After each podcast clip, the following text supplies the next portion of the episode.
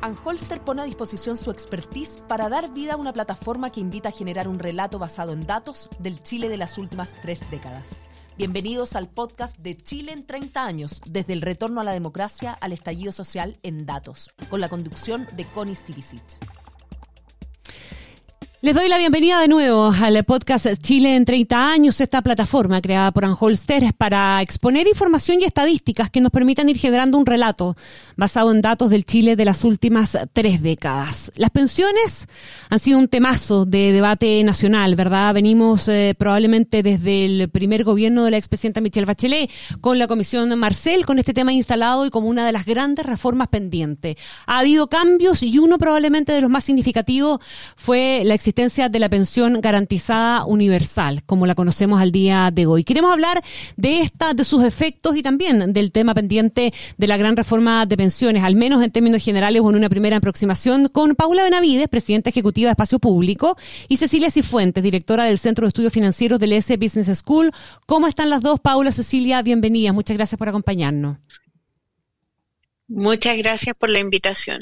Un gusto estar con Paula, que eh, compartimos otras instancias en este tema.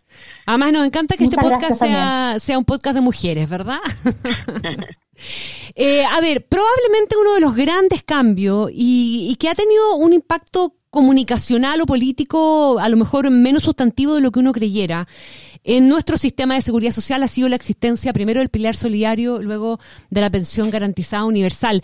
Déjeme preguntarle por, por esta cuestión básica, elemental, que es para partir la conversación, ¿verdad? La importancia, el gran giro que significó y que está significando eh, para, eh, para nuestros adultos mayores finalmente, la existencia de esta herramienta eh, y, y en su mirada en el tiempo, desde que la comenzamos hasta el día de hoy. ¿Cuánto hemos logrado cambiar la seguridad social a propósito de la existencia de, esto? Eh, parto con Paula Benavides. Bueno, la existencia de la PGU hoy día, antes del pilar básico solidario, la pensión básica solidaria y antes de eso la PASIS, la pensión asistencial, es el pilar no contributivo de nuestro sistema de pensiones y tiene por objeto una tarea esencial de los sistemas de pensiones que es prevenir la pobreza. Y por lo tanto, el rol que juega este pilar es fundamental en proveer pisos de dignidad, particularmente en la vejez y también en el caso de invalidez.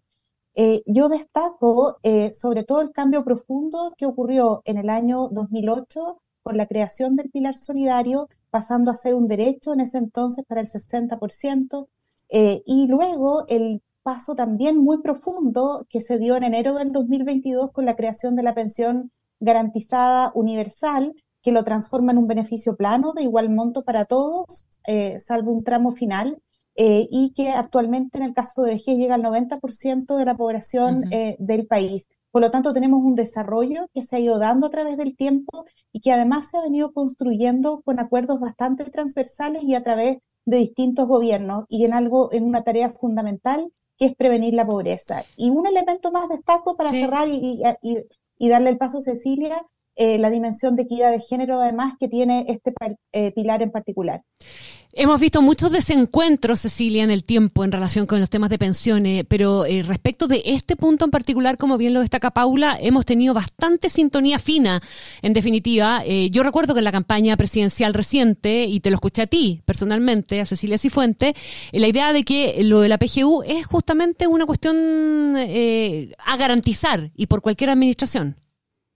Sí, yo comparto muchos de los puntos que ha dicho Paula y esto es bien interesante, sobre todo ahora que tenemos esta discusión sobre derechos sociales, porque la verdad que en esta materia, en la medida que el país ha podido ir teniendo los recursos fiscales que se necesitan, hemos podido ir avanzando en este derecho social. Se suele decir que el pilar solidario se creó el año 2008, la verdad que como decía Paula, antes de eso, el año 75 se había creado un primer pilar que tenía en realidad problemas de diseño bastante serios para la realidad laboral chilena porque aseguraba esta pensión asistencial para los que no habían cotizado nunca y tenía una garantía de pensión mínima para los que habían cotizado 20 años. Y nos quedaba entre medio mm. un enorme porcentaje de población muy relacionado a nuestra realidad laboral, que la verdad que no logra cotizar los 20 años. Esa es la realidad, sobre todo en el caso de las mujeres, de una mayoría bien importante, y esta pensión asistencial que solo se daba si uno no había cotizado nunca, entonces generaba incentivos incorrectos. Y aquí yo quiero destacar que este avance eh, me sumo a todo lo que ha dicho Paula, pero además este avance ha sido también en temas de diseño de política pública, porque una de las cosas positivas que tiene la PGU y que el pilar solidario a lo mejor en eso tenía una pequeña deficiencia, es que la PGU no desincentiva a cotizar. Mm. O sea, la PGU se entrega a las personas en forma independiente de si cotizaron o no. Es un derecho. Y en ese sentido, a mí me parece que es, una política que, que, va en la dirección de eliminar pobreza en la vejez a través de un derecho de pensión digna, considerando que hay cierta edad en que las personas ya no pueden proveerse ingresos por sí mismas, por un tema de que no están en condiciones de trabajar, y esta PGU entonces les dice, al menos usted va a tener el derecho de tener una pensión equivalente a la línea de pobreza que le va a evitar una situación de indignidad en la vejez. Entonces, yo creo que hemos ido avanzando a lo largo de todo este tiempo en políticas que son mejores en suficiencia y también mejores en diseño, en los incentivos que generan. Hablemos un poquitito del tema de las mujeres, porque Paula lo destacaba, Cecilia eh, de alguna manera también, pero hay un cambio bien significativo que básicamente tiene que ver con lo que Cecilia apuntaba. las mujeres tenemos muchas más lagunas previsionales cuando no hemos tenido contratos o no hemos tenido eh, trabajos estables en la vida. ¿Qué significó en términos de impacto eh, para ese mundo, el mundo femenino y particularmente el mundo femenino en la tercera edad, Paula? Eh, bueno, también adhiriendo a lo que decía Cecilia antes de la importancia del diseño, que es un punto importante el que ella menciona, eh, respecto de lo que es equidad de género, mira, quisiera compartirles una experiencia que a, veces la he contado en otras instancias, pero el 2008, cuando se iba a implementar la reforma previsional, a mí me tocó trabajar directamente en ese proyecto en esa época, eh, con parte del equipo fuimos a una sucursal del Instituto de Previsión Social para ver cómo funcionaba el 1 de julio del 2008, los primeros días al inicio de, de, digamos, de la entrada en vigencia. Y no, no puedo olvidar una pareja de adultos mayores que ingresa eh, y que vienen a, preguntar por el beneficio. Y la mujer dice, para mí también. Mm. Eh, entonces, ¿qué quiero graficar con esto? Que hasta antes del 2008, en el caso de la pensión asistencial, la recibía una persona por hogar y típicamente era el jefe de hogar. Eh, y por lo tanto la mujer dependía de los recursos del jefe de hogar. Y ahí hubo un cambio sustantivo al pasar a ser un derecho tanto para el hombre como para la mujer, quienes califiquen, ¿verdad? Teniendo la edad y teniendo, eh, perteneciendo, digamos, al porcentaje de, focalización que, que corresponda, pero cada uno titular de ese derecho por sí mismo. Y por lo tanto, además de los beneficios materiales que involucra, la pensión básica solidaria en ese minuto, hoy día la PGU, hay un reconocimiento inmaterial también, ¿verdad? Mm. Y eh, un fortalecimiento de la independencia económica de la mujer. Por lo tanto, desde esta perspectiva de equidad de género, es un avance sustantivo. Solo aquí también mencionar que eh, actualmente con la PGU, un 60% de estos beneficios en vejez es percibido por las mujeres, eh, un 40% por los hombres, que en general, como tú mencionabas, Connie, tienen eh, una mayor densidad de cotizaciones y acumulan pensiones más altas. Eh, pero sigue siendo, aunque se ha debilitado un poco, eh, la, la, medida de equidad de género un beneficio que eh, llega principalmente a las mujeres. Cecilia, yo no sé si tenemos números, pero, pero cuando hablamos de esto estamos hablando efectivamente de sacar a un grupo de personas muy relevante, adultos mayores de la pobreza, de la pobreza entendida como tal, ¿verdad? Aquella que no te permite ni siquiera eh, la subsistencia básica. ¿Hay números que nos puedan graficar eh, cuánta gente se movió de, de una situación de pobreza a una de mayor dignidad? Por, ponerlo en, concepto un poquitito más, que también son relativos, pero eh, claro, porque estamos hablando hoy día 200 y tantos mil pesos, 206 mil pesos y fracciono, ¿no? Si no me equivoco. Eh, y la discusión de llevarla a 250. Eh, alguien dirá, pero eso es muy poca plata, claro, pero antes era una cantidad muy inferior que, y esto permitió de alguna manera garantizar que, este grupo de personas tuviera al menos un, un piso. ¿Sabemos cuánta gente salió de una condición extrema para pasar a una condición de mayor dignidad?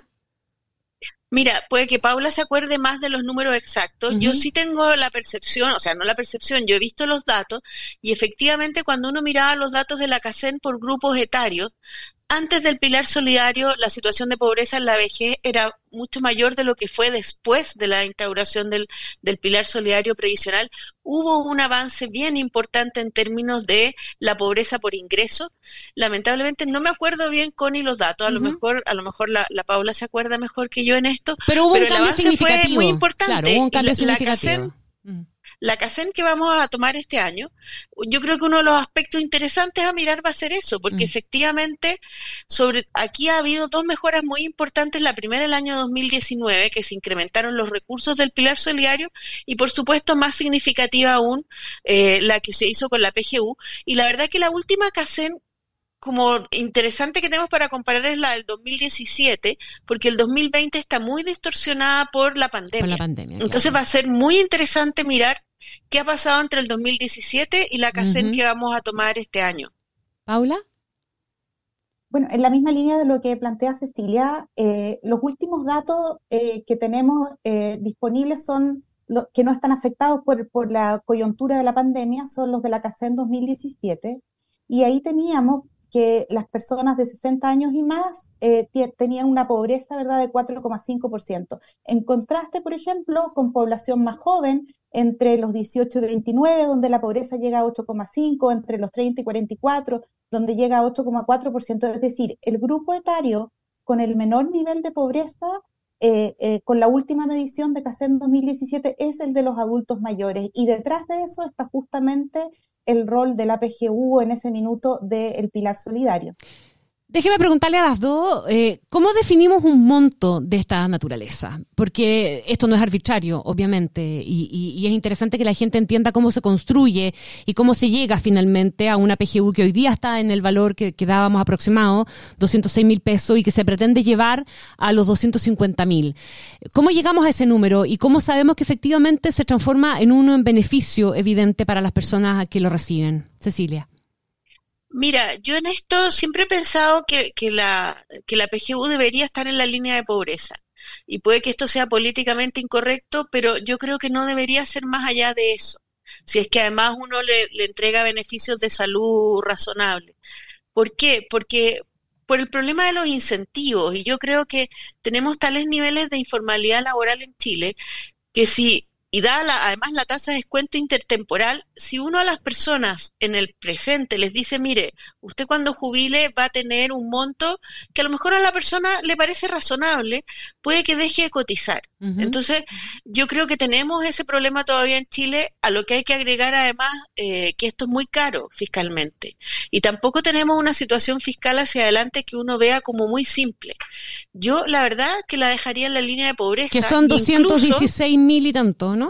Por ahí. Claro, está en torno a los 210 mil pesos actualmente. E incluso haría un ajuste que, por ejemplo, se hace en un país como Australia, que es complejo de hacer, pero también va en esta línea de justicia con las generaciones futuras, es que cuando son dos adultos mayores que viven juntos, hacer un ajuste de escala ahí, porque efectivamente dos personas, la línea de pobreza para dos personas es distinta que la línea de pobreza para uno. Correcto. Entonces aquí, dado los incentivos que puede generar y dado que tenemos necesidades fiscales muy, muy demandantes, o sea, tenemos muchas demandas sociales y una situación fiscal compleja, yo creo que en la situación actual yo no estaría de acuerdo en subir la PGU a 250 mil pesos. Y creo mm. que no están dadas las condiciones para eso. Bueno, recordemos que el valor de la PGU hoy día está en 206 mil pesos con el reajuste que se otorgó en el mes de febrero. Y el último dato que tenemos disponible de línea a la pobreza al mes de marzo es de 220 mil pesos. Entonces, eh, ¿qué ha pasado un poco aquí? ¿Por qué está medio desfasado? Porque la inflación que tuvimos, ¿verdad?, en los últimos eh, meses eh, fue particularmente importante en alimentos y en otros bienes, ¿verdad?, que, están, que son parte de la canasta básica de alimentos y por lo tanto la línea de pobreza tuvo una inflación más allá del IPC, que es eh, el IPC general, digo, que es la medida por la cual se reajusta la PGU. Eh, entonces, estamos hoy día por debajo de los 220 mil que vemos en la experiencia internacional eh, que este valor suele definirse en algunos países en relación a aliviar la pobreza justamente, en algunos otros algo más arriba como un nivel adecuado de consumo, pero creo que esa discusión pasa esencialmente por tener un equilibrio también con qué es lo que está ocurriendo en los otros pilares del sistema de pensiones, cómo son las pensiones que se están entregando en el pilar contributivo, qué espacios de solidaridad hay ahí. Por lo tanto, es una discusión que tiene que darse en su conjunto y teniendo presente el punto que plantea Cecilia de la sostenibilidad, porque la PGU se financia con rentas generales y va a tener a futuro por el envejecimiento de la población eh, un aumento ¿verdad? en ese gasto sustantivo. por lo tanto, esos son los elementos que debiesen estar en, en, el equilibrio. Pero tú, tú también estás, estás en desacuerdo con llevarla a 250 mil? Creo que en parte de la conversación, creo que, que estamos por debajo de la línea de la pobreza que es algo que tendríamos que alcanzar, y cuánto más arriba tiene que ser parte de una discusión más integral y de los equilibrios que tiene que tener el sistema de pensiones entre sus distintos pilares y teniendo en cuenta también la sostenibilidad fiscal. Bueno, quedémonos un poquito con esa idea de Paula Cecilia, cuánto marca la pauta, ¿verdad?, de la reforma de pensiones o de la mirada global de nuestro sistema de pensiones, justamente el tema de la, de la PGU. Hoy día estamos en la mitad de la discusión de una, de una reforma, seguramente vamos a ver modificaciones en la, en la propuesta del, eh, eh, del gobierno, pero metamos, metamos esa, esa otra mirada o ese otro marco más general a la conversación. Sí, es que yo creo que lo que plantea Paula es bien relevante, ¿eh? porque, y, voy a reforzar un poco esta idea de que yo no avanzaría más allá que la línea de pobreza en el establecimiento de la PGU, también considerando que a lo mejor haya beneficios que tengan que ver con que las personas efectivamente coticen. Eh, porque es muy importante incentivar el ahorro, esto por razones de mejores pensiones y también porque a nivel país tenemos una situación de ahorro que es bien preocupante. El, año pasado se registró la tasa de ahorro privada más baja que hay en Chile, en más allá de los últimos 30 años. Entonces creo que aquí también hay un tema. Tenemos que preocuparnos de la formalidad y del ahorro.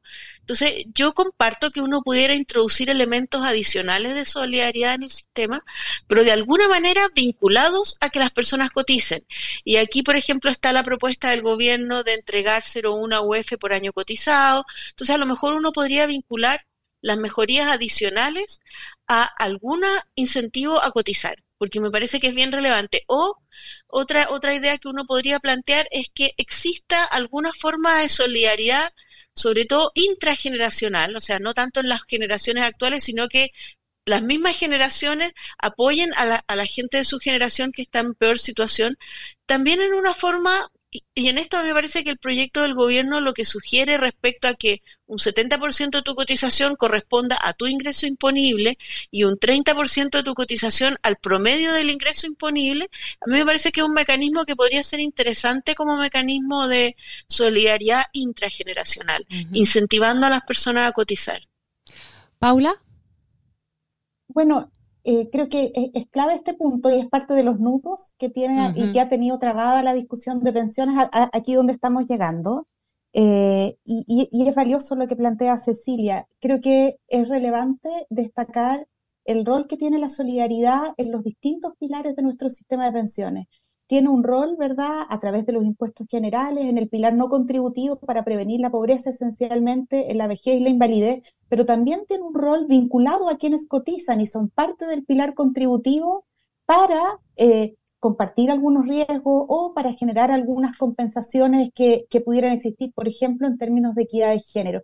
Y por lo tanto, creo que sí, que, y que cuando uno diseña algún espacio de solidaridad en el pilar contributivo, tiene que tener especial preocupación con los incentivos que están detrás y con cómo ahí se premia a quienes eh, realizaron un mayor esfuerzo de cotización. ¿Cuál es el, para ustedes el, principal desafío de, esta discusión respecto a las pensiones? Porque, claro, eh, hace algunos años atrás, este, el, de garantizar, ¿verdad?, una cuestión más digna, una vejez digna y sacar a la, tercera, a, los adultos mayores de la condición de pobreza eh, y, la implementación del pilar solidario y hoy día la PGU fue, sin lugar a duda, una, una tremenda prioridad. yo no sé si estos son temas a los que uno les puede decir check, pero de alguna manera hay algo avanzadísimo en esa dimensión. Siempre se puede mejorar, eh, siempre se puede pensar un poco más allá.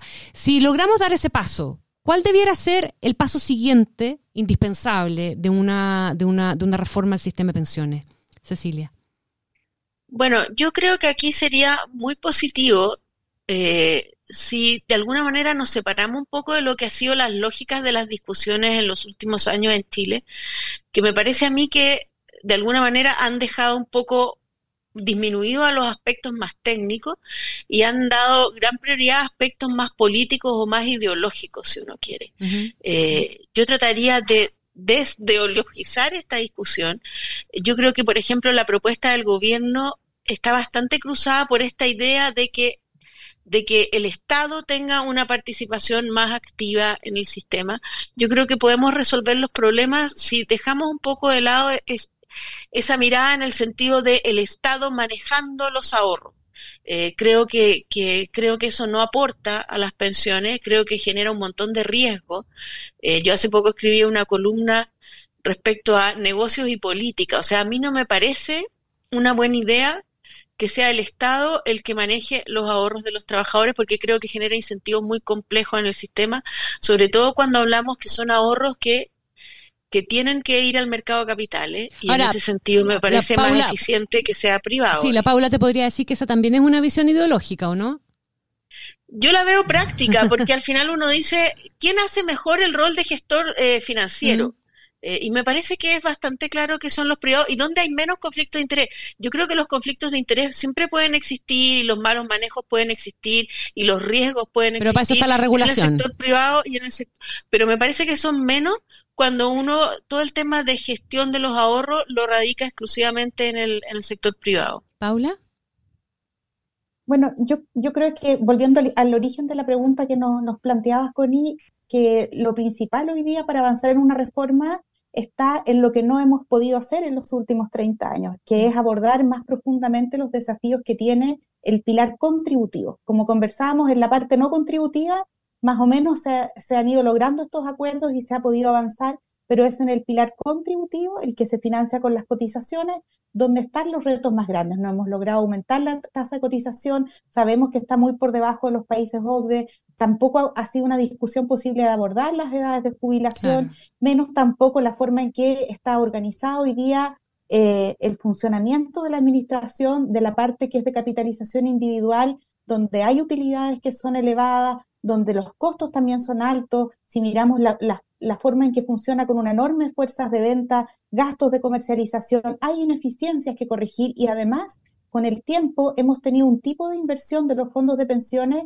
eh, con una duración cada vez más corta, o sea, con un horizonte de más corto plazo, cuando las pensiones tienen que tener un horizonte de largo plazo porque se construyen a 40 años. así, vemos, por ejemplo, países como Canadá u otros que invierten en incluso en Chile, ¿verdad? En, proyectos de muy largo plazo. Pero de toda esa lista, si tú tuvieras que priorizar, ¿qué priorizaría? ¿El aumentar la, cotización? Porque lo, de la edad a mí me parece que efectivamente es una, es una conversación que deberíamos tener algún día, pero parece todavía mucho más lejana. Creo que es esencial aumentar la tasa de cotización, incorporar algunos elementos de solidaridad que no están presentes porque hoy día las personas en este pilar enfrentan una enorme inseguridad de cuántos son los ingresos con los que van a contar en la vejez. Y corregir también las, brechas de género que tenemos en el pilar contributivo, que son muy elevadas. Eh, y, eh, me, está costando priorizar, voy a agregar una más. y, y lo último, que efectivamente tenemos que tener un funcionamiento más eficiente. Hay distintas formas de lograrlo, es verdad, con o sin participación, las licitaciones juegan un rol relevante, pero lo esencial detrás de eso es que tengamos un funcionamiento con costos, con menores costos, utilidades adecuadas o razonables, ¿verdad? Y unas inversiones orientadas a largo plazo. La rentabilidad de los fondos de pensión es crucial para el resultado. Y para responderle a Cecilia, te doy al tiro la palabra, Cecilia, tenemos que cerrar ya, pero eh, ¿y la administración de los fondos en manos del Estado o te da lo mismo o prefieres también, crees que la gestión puede ser mejor con los privados? Yo creo que en el caso de la parte que es de cuentas individuales y de capitalización individual, si uno organiza un esquema donde haya licitaciones y donde además eh, se pase una comisión sobre fondos, etcétera, con separación de la industria, creo que ahí el rol del Estado no es tan relevante y es algo que podría construirse en el marco de un acuerdo eh, con participación de privados. Sí creo que suma eh, en el caso de un fondo colectivo. Cecilia, ¿compartes algo la priorización de Paula? Sí, comparto plenamente el tema de que tenemos que subir la tasa de cotización. Yo creo que ese es un, consenso bien amplio. Y, yo, la verdad que aprovechando este espacio, Connie, haría un llamado a que a que al menos, si no logramos consensuar todos los aspectos, al menos en eso logremos avanzar. O sea, que no vuelva a ser este un gobierno perdido para hacer eh, reformas mm. en el sistema de pensiones. Vemos que el, gobierno está en una posición política bastante débil. Eh, yo veo complejo avanzar en una reforma de la profundidad y que toque todas las materias que abarca el proyecto del gobierno. Eh, y me parece que una estrategia razonable es un poco lo que se hizo en el gobierno anterior con la PGU. Ya, ok, aprobemos eh, la ah. creación de la PGU y avancemos en algo que la verdad que generó un cambio bien radical. Creo que podemos tomar una estrategia similar ahora. Por eso le preguntaba por la priorización. Sí, el tema de organización industrial es un tema tremendamente complejo. Eh, yo he tratado de aprender de este tema porque a veces pienso que los que somos, entre comillas, expertos en temas de seguridad social, no somos tan expertos en temas de organización industrial de mercado. Entonces yo creo que aquí se requiere una conversación con un sustento técnico bastante más complejo. He estado participando en una discusión entre dos expertos en el tema de las licitaciones de stock y la cantidad de detalles técnicos que entran en este tema no es simple. Pero yo también comparto con Paula que uno podría hacer modificaciones que generaran mayor competencia. Creo que el cambio de comisión avanza en esa dirección. Y también es algo a lo mejor que podríamos consensuar ahora. Ahora, la separación de la industria también la veo técnicamente bien compleja, a veces por mm. detalles prácticos, porque la separación de la industria supone que va a haber gestores de fondos que no tienen relación con los afiliados. Pero si nos cambiamos a una comisión como la que tenemos ahora por sueldo a una comisión por saldo, vamos a tener que tener una transición en que las comisiones para cada persona van a depender del tiempo que lleva cotizando, lo que significa que el que administre los fondos va a tener que saber quién es su afiliado. Entonces no es un cambio para nada simple de hacer y por eso mi llamado sería que consensuemos aspectos importantes, aprobemos esos aspectos y, y sigamos estudiando los temas que son más complejos. Se nos pasó volando el tiempo. Les quiero agradecer muy sinceramente a Paula Benavides, presidenta ejecutiva de Espacio Público, y a Cecilia Cifuentes, directora del Centro de Estudios Financieros del S Business School, por haber conversado con nosotros. Que estén muy bien. Muchas gracias. Muchas gracias. Chao, chao. La invitación es a seguir conectados y visitar el sitio www.decidechile.cl slash los 30. Anholster pone a disposición su expertise para dar vida a una plataforma que invita a generar un relato basado en datos del Chile de las últimas tres décadas. Bienvenidos al podcast de Chile en 30 años, desde el retorno a la democracia al estallido social en datos, con la conducción de Connie Stivicic.